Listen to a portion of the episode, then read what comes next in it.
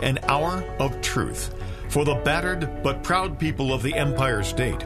From the financial and entertainment epicenter of New York City to the sleeping and empty small cities and towns of upstate, which once bustled with manufacturing, mining, and farming.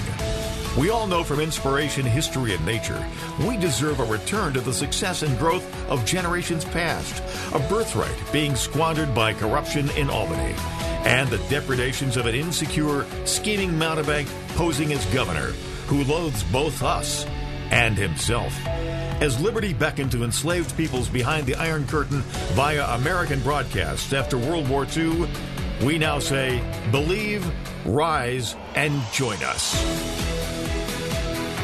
Welcome to Radio Free New York. All right, welcome to Radio Free Newark. I'm Kevin Wilson, your host for today. Thank you so much for joining us today. Uh, we're doing a pre-recorded episode, so uh, can't can't see your comments quite yet, but I, I will be happy to reply to stuff after the show. Uh, thanks so much for joining us here on Radio Free New York, here on WYSL. And of course, thank you for joining us down the line too at WACK out in New York and WENY, the Patriot down in the southern tier. It's Friday. It's Fake News Friday. Uh, and, you know, on Fridays, I love to bring in libertarians, uh, libertarian commentators and guests and thinkers from all around the country where I can, and just uh, getting that perspective on the liberty movement. And uh, today I brought in uh, Reed Coverdale, uh, who I, I, first saw on Twitter as a naturalist capitalist, and then I saw you had a show. I saw you have, you know, uh, candidates on your show, and you're talking to, to, to libertarians, and you're trying to, to to spread libertarian ideas and connect that with broader audiences, which I love because you know that's that's part of what I do too. I try not to beat people over the head with the ideology, just just talk about policy and things, and you know how do we how do we make a better life for ourselves. So but before we get to our uh, ahead of ourselves too much, though, uh, Reed, tell us about yourself. Who are you? Yeah, so I was uh, born and raised in New Hampshire. I live in Utah right now. I'm a truck driver. Um, and I grew up as a pretty uh, religious, conservative Christian.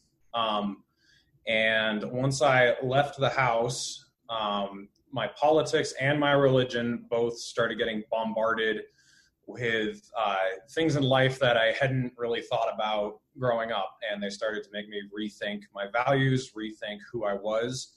And uh, I went all around the country. I went to all 50 states. I had jobs in a few different states. Worked in Colorado, worked in Arizona. Um, and just meeting different people, hearing different ideas brought me down a different avenue. And uh, the way I approach everything in life is, um, you know, I decide my uh, position on an issue based on what I live through and what I see. I feel like a lot of people try to choose an ideology that sounds good to them, and then they'll do everything they can to make sure that the rest of their life falls in line with their ideology. Where I'm the total opposite. I feel like if you want a realistic ideology, it should be from what you've seen, from what you've experienced, from what you've heard other people say, and uh, you know then you have proof that your ideas work and that they make sense uh, so i became a libertarian through a lot of different ways um, but mostly it was from being at work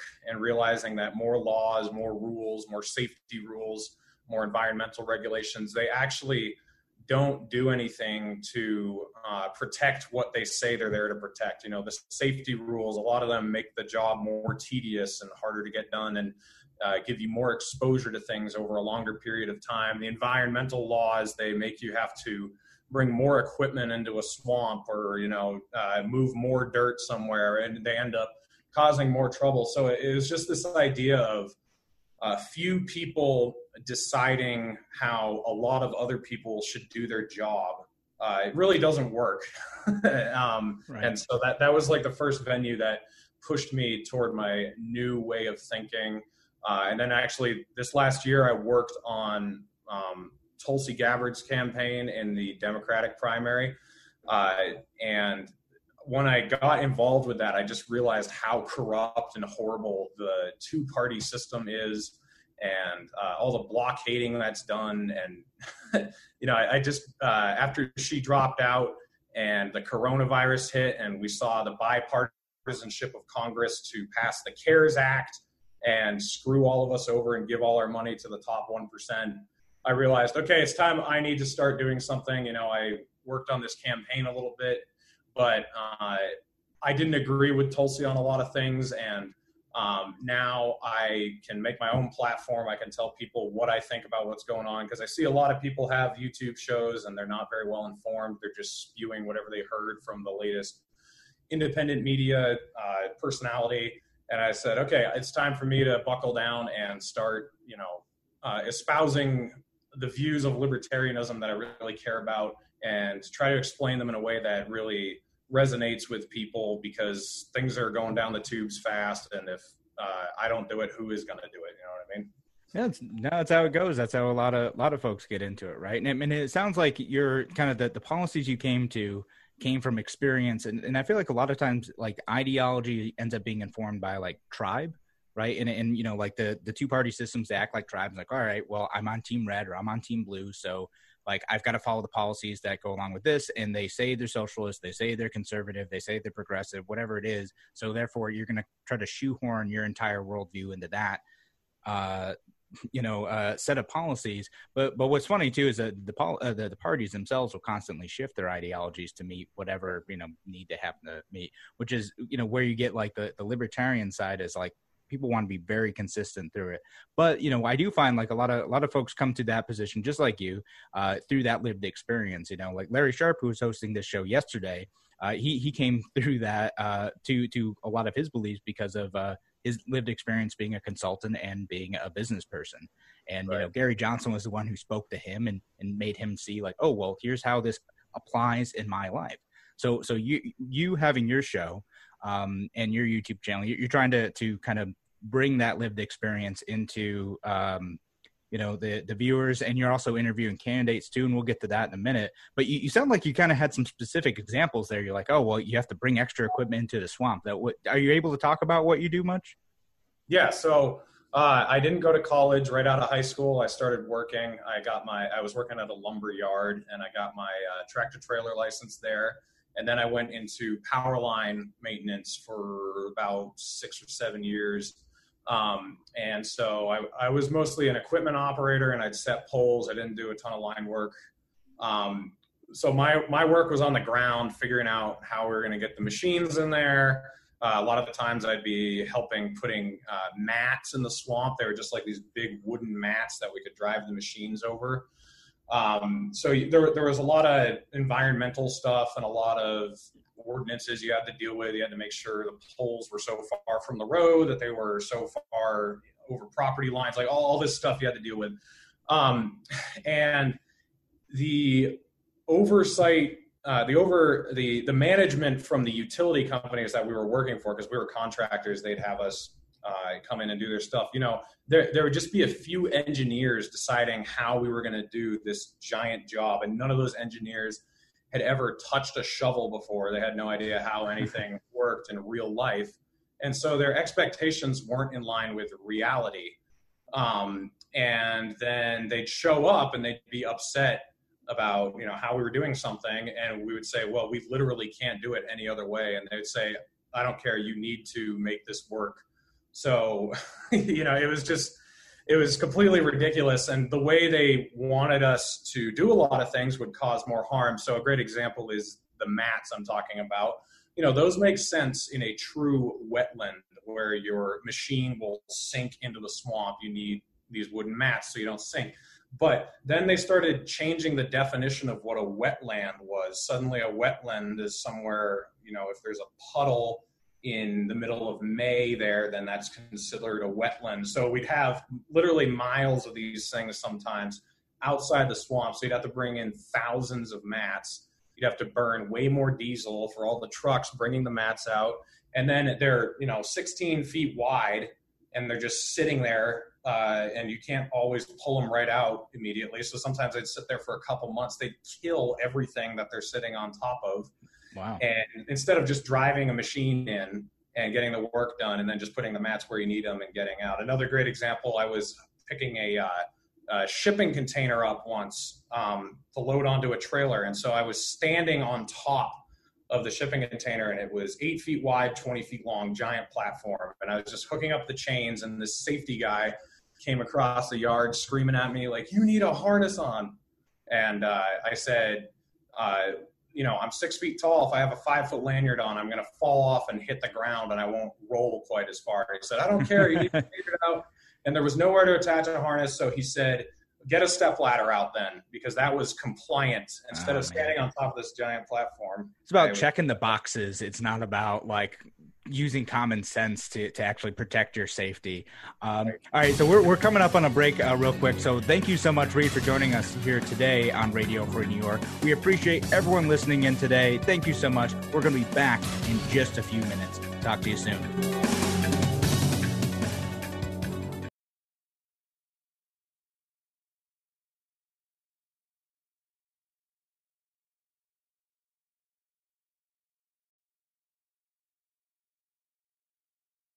You're listening to Radio Free New York. Welcome back to Radio Free New York. Thank you so much for joining us today. Uh, we are here with uh, Reed Coverdale, and, and we were just talking about before the before the break. We're talking about some of the, the, the regulations that you end up seeing on the job, and you know, just it feels like some of these regulations, like they maybe they're, they're well intentioned. You know, I'm, I'm, sure they're well intentioned. They're meant to, to keep people safe, but like common sense ends up getting thrown out the window and ends up being about checking a box rather than actually keeping you safe. And, and so, so these types of experience kind of informed where you came from, right? So, uh, you know, and, and you know, I, I can't help but think like again, what what you're talking about, like if if you're laying down all these wooden things and you're end up kind of destroying these like maybe sort of kind of wetlands too, and you're you're you're burning up more diesel and you're doing more stuff, you you end up having a negative impact on the environment. And uh, yeah, it's it's again, I, I look at these regulations and that that's kind of where I'm I, am i am coming from too in a lot of cases too. Is I look at like the intentions of what government meant to accomplish, and I'm saying no, no, you're doing the opposite in many cases. Right.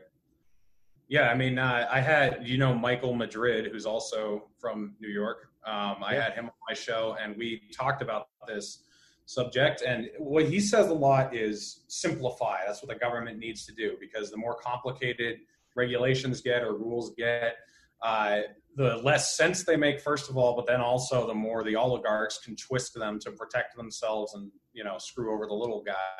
And I think that's really true. So I don't believe in absolute zero regulations, but um, you know, when you just keep throwing rules and laws at every incident and thinking that that will stop another stupid person from doing something stupid, you're not dealing in with in reality. You're making you're actually encouraging stupidity and you're you're making a culture of dumb compliant people instead of aware um, you know safety sensitive people uh, because if you train people to put all to put up all these safety blocks that don't necessarily do anything to keep them safe but they give them a placebo then they're actually not going to pay attention as much anymore i don't know if you know mike rowe from dirty jobs he used to yeah. talk about this concept safety third and uh, you know, it sounds crazy when you first hear it, but when you listen to him talk about it, if you're a working class man like I am, who's been out in the field,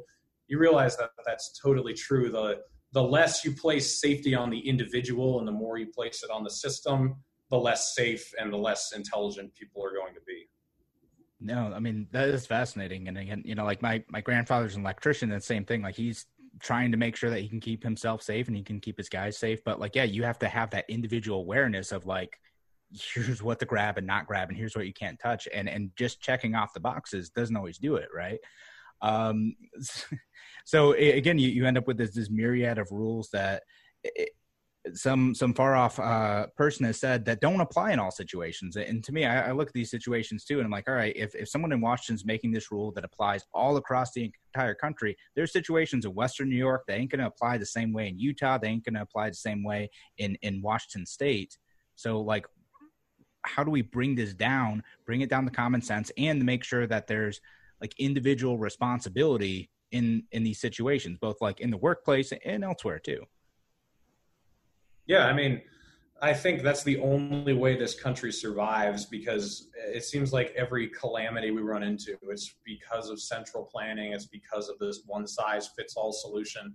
You know, that's what we've seen with COVID 19. The reactions have been singular you know everyone needs to do the same thing well maybe not everyone needs to do the same thing you know maybe every state every town every person is different like you said um, and I, I, this is another place where in my life recently i've just seen no common sense you know i've been in the store and uh, there are those uh, squares they have on the floor where you're supposed to stand oh, yeah, yeah. and they're six feet apart you know laterally but then uh, you look over and it, the box is two feet away from you. so can the disease not go sideways? It can only go forward. One direction. That's that's the only way you can go. No, and that's another one that was like, well, we technically we space people out in line six feet apart, so it's good. And like, no, you're, you're standing right. I can I can touch you over here. It's still too close. No, that that that type of silliness is is what gets me. And it's again, it's about compliance. It's not about using your head and and and common sense. Um, no, and uh, oh, what what, what was I going to ask you about? Uh, oh, um, you know, you you'd mentioned too. You you were talking with like some of the candidates, like uh, Michael Madrid, uh, down. Uh, he's down in New York City, right? Right. Yeah. So, so he's down. So you, you've been seeing, um, you know, a number of libertarian candidates. You, you've started speaking with them. Uh, you know, what, what are you what are you seeing across the country? What what type of themes are you seeing among like third party candidates that you've had the opportunity to speak with? Yeah, I've had a dozen or so people on. And what it has really shown me, listening to all of them and listening to the issues state to state and listening uh, about you know the voters in each state, libertarianism is really the only inclusive ideology because if you want to be a conservative or if you want to be a liberal or a progressive or whatever, you are demanding conformity from your you know from your fellow citizens. Where libertarianism is completely different because it's just you live your life, I live my life. And then if you look at the platform specifically, there are ideas from the right and the left. I can't think of any other platform that combines those two. You know, you either have more extreme left or moderate left or you know extreme right or moderate right. We're the only ones that really have something for everybody. Um, so talking to a lot of these candidates, like specifically Brad Barron, who's running against Mitch McConnell and Amy McGrath, uh, you know, there was a pretty prominent race there with uh, Charles Booker, who was a progressive, and Brad Barron can reach out to those people because he, you know, when it comes to the war on drugs and criminal justice reform, things like that, he can really give them an option that Amy McGrath doesn't necessarily. And then true fiscal conservatives, he can reach out to where Mitch McConnell has totally turned his back on them uh, and, you know, gone uh, gone on board with the CARES Act and other types of uh, bailouts and you know fis- complete fiscal irresponsibility throughout the years. So it really gives them a place to reach people all around. Yeah, no, and that, and that's a that's a good point. You know, like Mitch McConnell, the Republican Party. Uh, I mean, I, sorry, sorry, listen. I know many of you listening today are, are Republicans too. Like, just the, the, fiscal responsibility has totally gone out the window just just 100% we're not even pretending anymore. You know I, I started paying attention a lot more to politics around like the tea party age. You know it's coming out of college then. And i was like oh yeah this is what like republicanism is about. It's about fiscal responsibility and personal liberty. No that's not not at all. We've the the, the party had moved away from that you know and, and maybe never was even there right? It would just this paid lip service to that. And the Brad Barron thing too. If you guys haven't heard of this raise, uh, he he just raised what he had to raise like another hundred thousand dollars, and he's going to be in the debates with uh, Mitch McConnell and uh, what was his name? Amy was Amy name? McGrath. Amy McGrath. Uh, so yeah, if you haven't seen any of uh, uh, Brad Barron's interviews, like he's great. Uh, great candidate, good representative of the party. So I'm excited to see how that ends up turning out. That's going to be awesome. Um, are, are you seeing any other like kind of common themes among libertarian candidates that you're interviewing? And like what like because you're, you're you're talking to folks across the country. So like what are what are voters concerned about in in a lot of these places? Where or what are libertarians candidate libertarian candidates saying that voters are concerned about? So it seems to me mostly to be the economy and criminal justice reform which we both have um, you know the libertarians have a unique position on both of those things and we can blame both the Democrats and Republicans for making those situations so much worse than they had to be. Um, so eh, that's where I see the most focus, uh, probably especially on criminal justice reform, just because of all the riots and you know all the shootings we've seen from the police and everything. So um, you know the ideas of ending qualified immunity, ending civil asset forfeiture, uh, ending the war on drugs. You know, there's a whole list of policies that we propose that the Democrats and Republicans sometimes give lip service to, but then you see their omnibus bills that roll out and they only do half measures.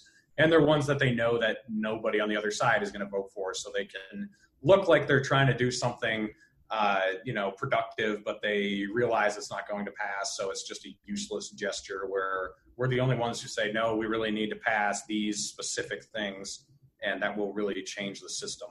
Yeah, policy wise, like specifically, I saw this with with the Democrat House bill uh, for the Justice and Policing Act, which you know uh, Congressman Amash called that like a messaging bill. He's like, hey, look, there's so much stuff in this here, like that. It's it's meant to show that Democrats are on the right side without ever intending to change policy because they knew right. it wasn't going to get through the Senate. Uh, they they didn't attempt to make it even bipartisan, and then you know the Senate ended up kind of doing something very similar. They picked a, a bill, and it seemed like Tim Scott was kind of leading the way on that one, and they knew that the Democrats would didn't pass it in the House. It was a messaging bill to show like they were sort of on the right side of things, maybe, but uh, not really. And there's no, it, nothing's going to happen now. Nothing right. at all. There's not any of the police reforms that, that people are talking about that people are advocating for on the federal level. Probably not going to happen. When you have bills like uh, the Ending Qualified Immunity Act from Congressman Amash, which would do one specific thing, and and it doesn't even have the opportunity to get voted up or down because Speaker Pelosi doesn't want it to come up. And when the speaker doesn't want something to happen, it doesn't happen. Right. Yeah, I mean, I, I got to give a shout out to Rand Paul here, even though he's a Republican, but yeah. he uh, he has put forward some of the best criminal justice legislation I've ever read in my life. And like you said, it's just very concise. Uh, there's nothing about windmills or corporate bailouts in it. You know, it's just like a two-page bill addressing one issue at a time. That's what we need.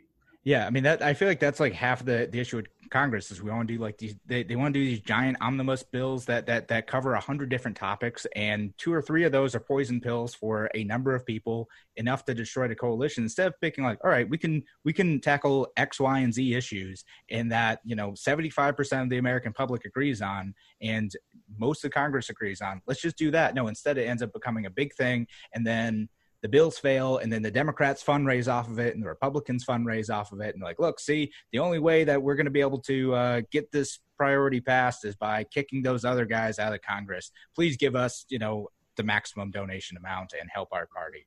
And that and that I, am i wrong? No no that's yeah. why i'm laughing because it's so accurate yeah, no, that that's how it ends up going. All right, so so we're about out of time for this middle segment. Uh, so again, we're talking to Reed Coverdale, who's uh, the naturalist capitalist, uh, about just kind of stuff going on around the country with the libertarian movement and libertarian candidates. Reed, thank you so much for joining us. We're going to be back in just a few minutes with more Radio Free New York.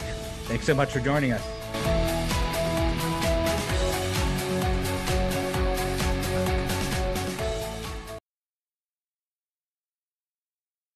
Radio Free New York.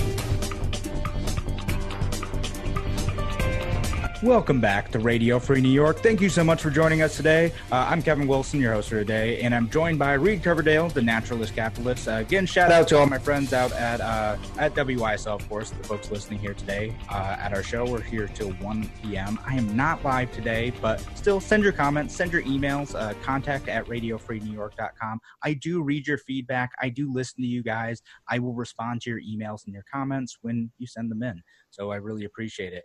And of course, shout out to our friends at WACK in Newark and WENY, the Patriot. Again, send us send us an email, give us feedback. Love to hear. We we got a lot of feedback when we covered um, the the police shooting out in Wisconsin the other day. So I know you guys are listening. I know you guys are engaged. I know some of you didn't like what I had to say, and that's fine. I appreciate it, and I appreciate you guys sending more information. And we'll probably touch on that topic again on a future date. But for today, we're talking to Reed Coverdale, again, the naturalist capitalist. And uh, Reed, you uh, were, were, talking to me uh, before the show uh, about the economy, and and you you you you're saying that the economy you you think is not in trouble just because of COVID. So uh, explain that. Yeah, so I mean this this is why my name is the naturalist capitalist, and I've, I've got to do a really short backstory here. Um, as I said, I was working on Tulsi Gabbard's campaign uh, this last primary season, and I had a lot of disagreements with her. But the last push I had into the Libertarian Party was through their economic platform because I, I wasn't 100% on board with that until about you know five months ago and it, it fully pushed me all the way in um, so you know she dropped out and then i was listening a lot to peter schiff um, and i had been listening to him since november and he was making me even more skeptical about supporting her the whole time just because of all the stuff he was saying that made so much sense. And he was warning the entire time that you know the economy is going to fall apart soon. The economy is going to fall apart. You know we just started quantitative easing again and the fed is going to need a reason to pull the plug and just you know throw a ton of cash at the economy. Just watch it's coming and uh, you know then in uh, march when she dropped out i started paying attention to other things that were going on. I was really listening to him. And then you know the coronavirus started going crazy. And then we saw the cares act come in. And we saw you know the republicans and democrats who can't get along on anything. They suddenly all rubbed elbows to get together and pass that. And donald trump signed it into law.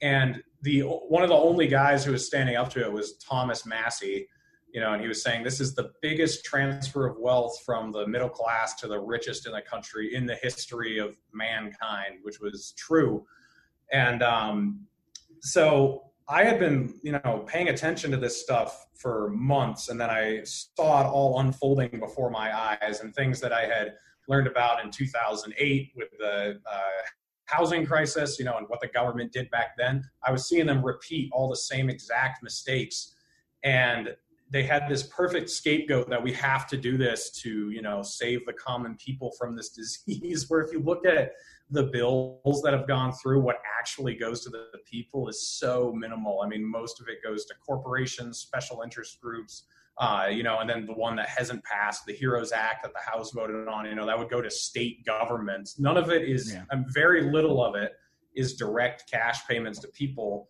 And that's what they use as a catalyst to say, oh, we have to do this to bail out the little guy or they're going to get crushed.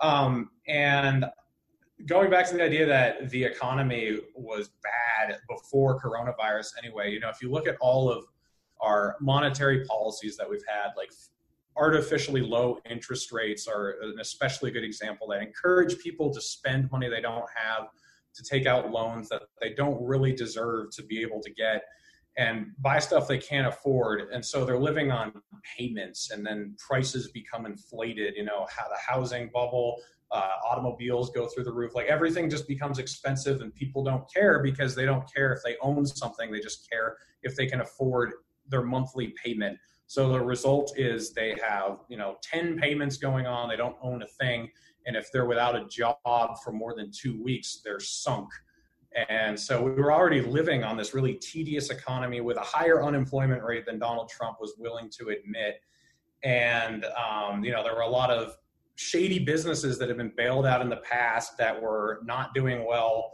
in the current times. And I think the Federal Reserve just needed an excuse to throw all this cash at the economy, and the coronavirus was just the perfect scapegoat. And uh, you know now Donald Trump is blaming the greatest economy in world history that he created going you know going down the tubes because of this disease. And a lot of people are are buying it you know and but if you explain that to them if you talk to the average person ask them how much of your how many of your possessions did you own before this crisis hit? You know how many payments were you on? Um, how how many dollars away from a crisis were you? Why do you think that is? And then you can lay out like all these policies we've had. You can really get them to realize that we've been living on an elevated lifestyle that is not in line with reality of our current wealth as a country. And uh, you know that, that it just really hit me. Uh, and that's that that was actually the driving force for me to start my youtube channel and start my twitter page. And when you can show those facts to people it catches on and people listen to you and uh, it's been successful so far you know i've got a lot of followers be, because i'm i'm telling the truth, I think, and it's from what I've seen. And as I said earlier, you know, I know a lot of uh, I know a lot of people who live this lifestyle. Like I said back at the beginning of the show, I arrive at my views based on what I see in life. And I, when I was at work, I saw people who couldn't afford anything, but they would take payments out on stuff. And I was always wondering, how can they get all these payments for things they can't afford? And you follow the you follow the trail back, it goes back to the government and our monetary policy that has enabled everyone to become a slave to the system where they have to work a job that they don't necessarily like for pay that's not very good just so that they can you know pay their bills and uh, you know it, it's just it's a house of cards and it's coming crashing down. And uh, it's been very interesting to watch. Yeah i mean I, I can i can see that. Like for sure like there's there's many parts of the economy that are very fragile that that a lot of people are living on credit and there's like there's easy ways to do it. Like right now i can get a zero percent interest loan on buying a t-shirt. Uh, and, and and you know it makes it easier. And like as someone who's in digital marketing and e-commerce that's kind of great for me uh, you know, I sell my products, right? But, you know, like if people are doing that with thing after thing after thing after thing, and government policy makes it even easier to facilitate those types of transactions, it becomes very fragile when you are living paycheck to paycheck. And I think there's a study that came out like end of last year that said uh like Americans have uh, like on average like less than a thousand dollars in savings. And and like even that, like I know a lot of folks who are like, savings? No not at all. I have nothing. I just have debt. You know i just catch up to my credit cards you know every once in a while and that feels good. Um right. you know and, and, i know i know a lot of folks who are like that and that's uh that's a dangerous position to be in. So when you get a crisis like corona you know that that brings out all of those you know fragilities and and suddenly a crisis that might have been like mild is now exacerbated 10 20 fold because of everything that existed before. Now, I, I though, although I will push back, like obviously Corona did cause some actual impact on the economy because people weren't showing up. People weren't showing up to stuff, right? Like some restaurants, they're not open because you know Governor Cuomo here in New York says you can't open. All right, now now they can open a little bit, but some folks they, they're not showing up because they're nervous. So that's part of it. We'll acknowledge that. That's fine. But I, you know, I think to your point though, it's like, you know, this this just exposed the weaknesses that are already there. Yeah. Yeah. I mean, Peter Schiff puts it really well. This was the pin that pricked the bubble. It wasn't like a 5,000 pound weight that came crashing down on the strongest economy in the history of the world, like Trump wants us to believe. so, it, yeah, so, so the the Trump Trump position that uh, President Trump's position that this was a great economy and it was just ruined by this thing, saying a bunch of nonsense, right? Yeah, I mean, I, I, uh, when uh, Obama was president, you know, Donald Trump was criticizing him for a lot of phony numbers like the unemployment numbers. But then when Trump gets in there, instead of eh, fighting the Federal Reserve and, you know, fighting for a, a real economy like he said he was going to in 2016, he just embraced it because, you know, Donald Trump likes to be popular and it's a lot of work to uh, fight the Federal Reserve and take on unpopular ideas. So he's just like, ah, okay, this is working. I'll go with it. But once you claim it, you have to claim it when it falls to pieces too. Right. But he's he's not. He doesn't want to do both. He wants to just claim the good. Do both sides. Well, that, that's what politicians love to do. They love to, uh, you know, look like they're doing something and then claim the successes and blame someone else for the failures. That's that's that's the key to being a politician, right? That's how that's how we do things. Yeah. All right. We're uh, running out of time for this segment. Uh, thanks so much for joining us here today on Radio Free New York. We will be back in just a few minutes. Talk to you soon.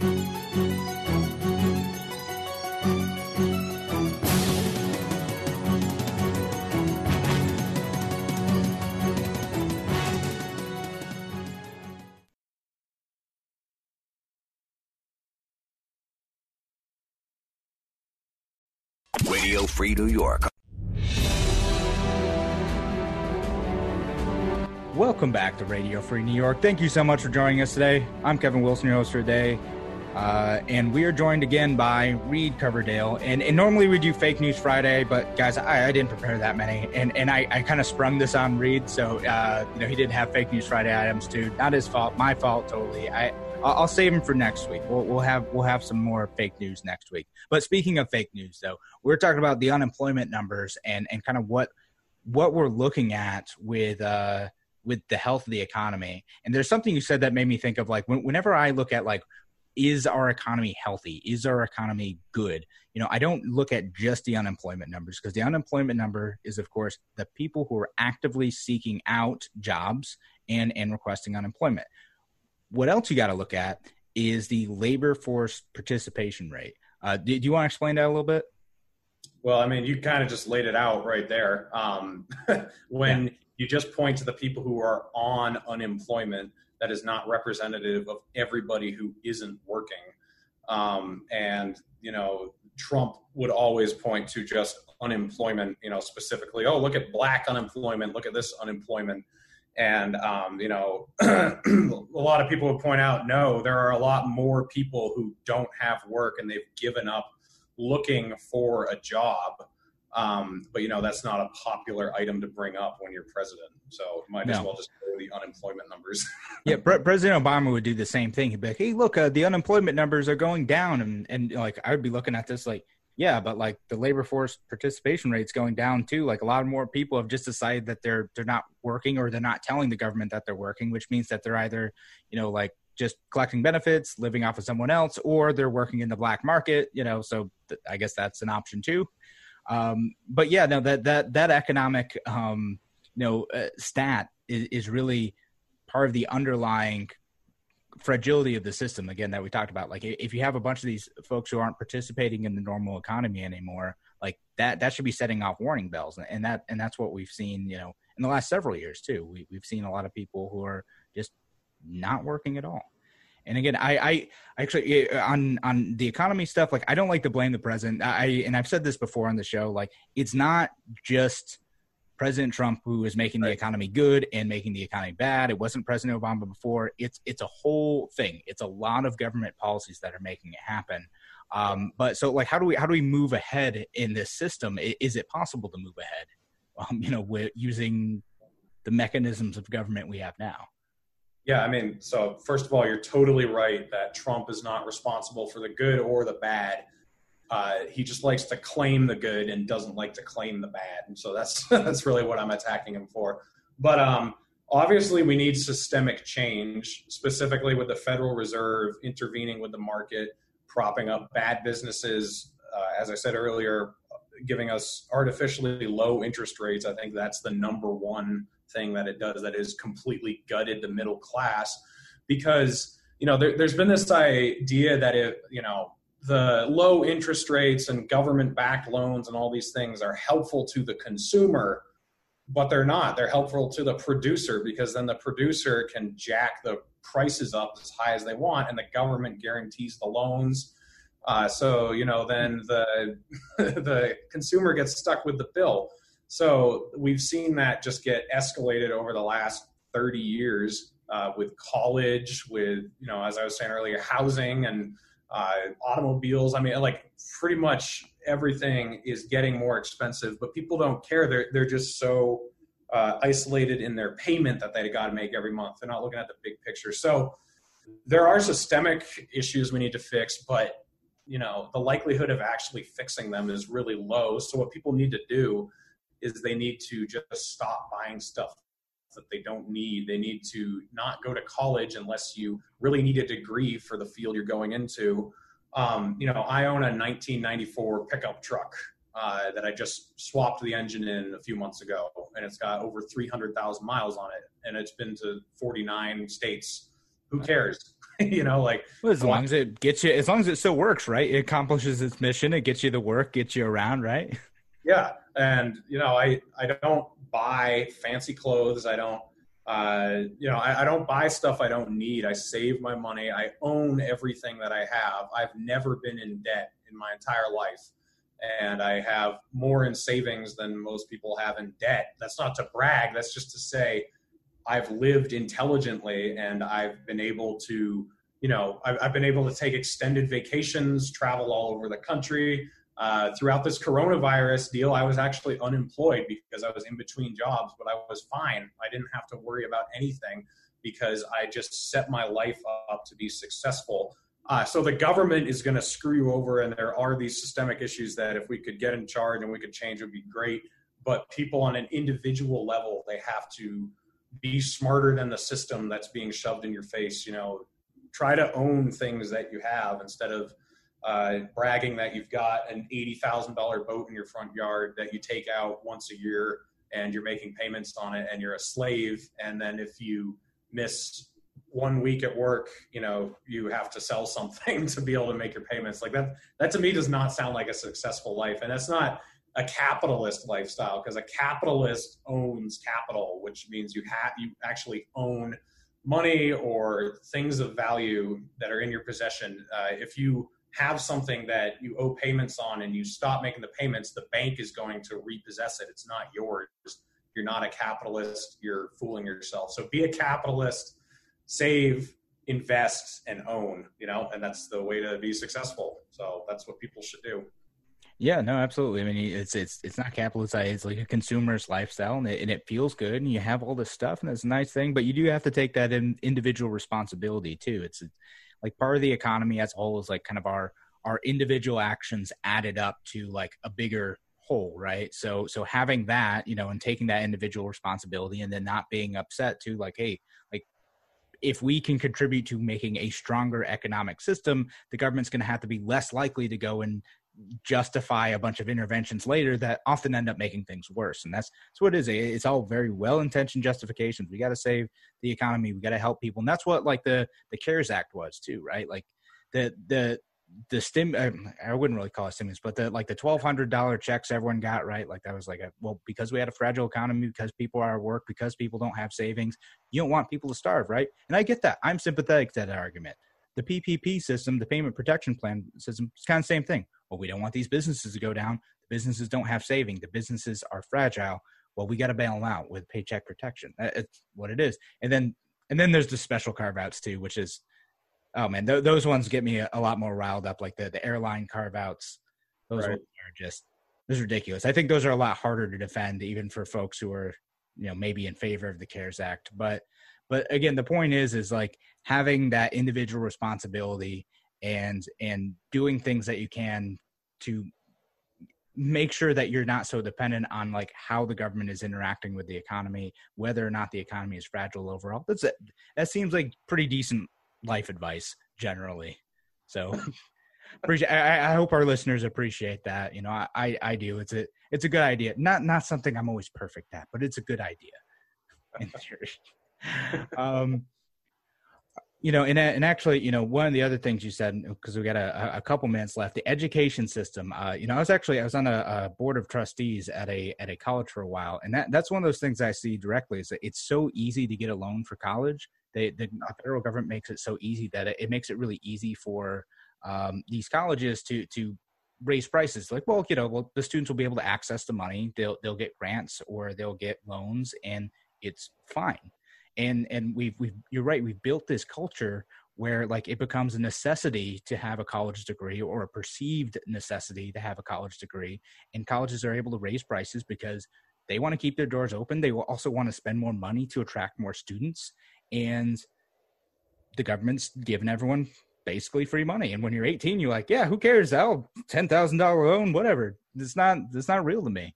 Um yeah. But we, we you know we built this system that was built on a bunch of good intentions, easy money, and like this is an investment in you. And now suddenly we have tens of thousands, millions of of of college graduates who are like, oh man, I'm in so much debt now, I can't possibly get ahead.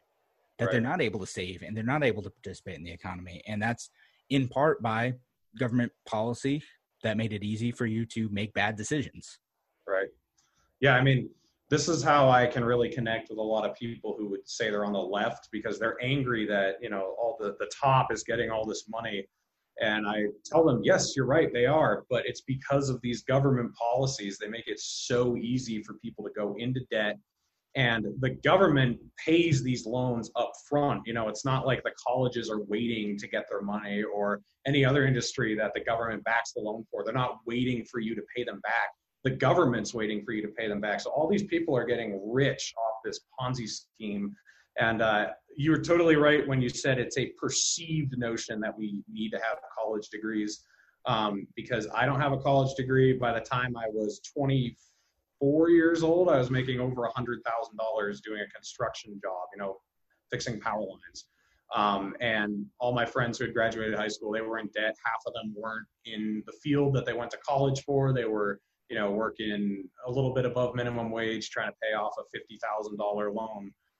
so, you know, yeah. who's who's successful in that image, you know, and um, is so it's it's really as I said, we got to change the system. But before the system changes, we got to wake people up and stop them from uh, forcing themselves into situations that make their lives worse because when at the end of the day it does come down to personal choice and you've got to choose to be smart so. yeah absolutely all right so if they do want to hear more about that uh, reed where can people find you yeah so uh, right now my youtube channel is mostly interviewing candidates but it will shift to more of these ideas once the election's over uh, so follow me on youtube i am naturalist capitalist. And then on Twitter, I am at Reed Coverdale or Naturalist Capitalist is my username. You'll find me on both of those platforms. Fantastic. Well, Reed, thank you so much for joining us today on Radio Free New York. Thanks for having me on. Absolutely. All right, folks. So we're out for the day. Uh, we will be back Monday, same time, same place here in Radio Free New York. Have a wonderful weekend. Take care.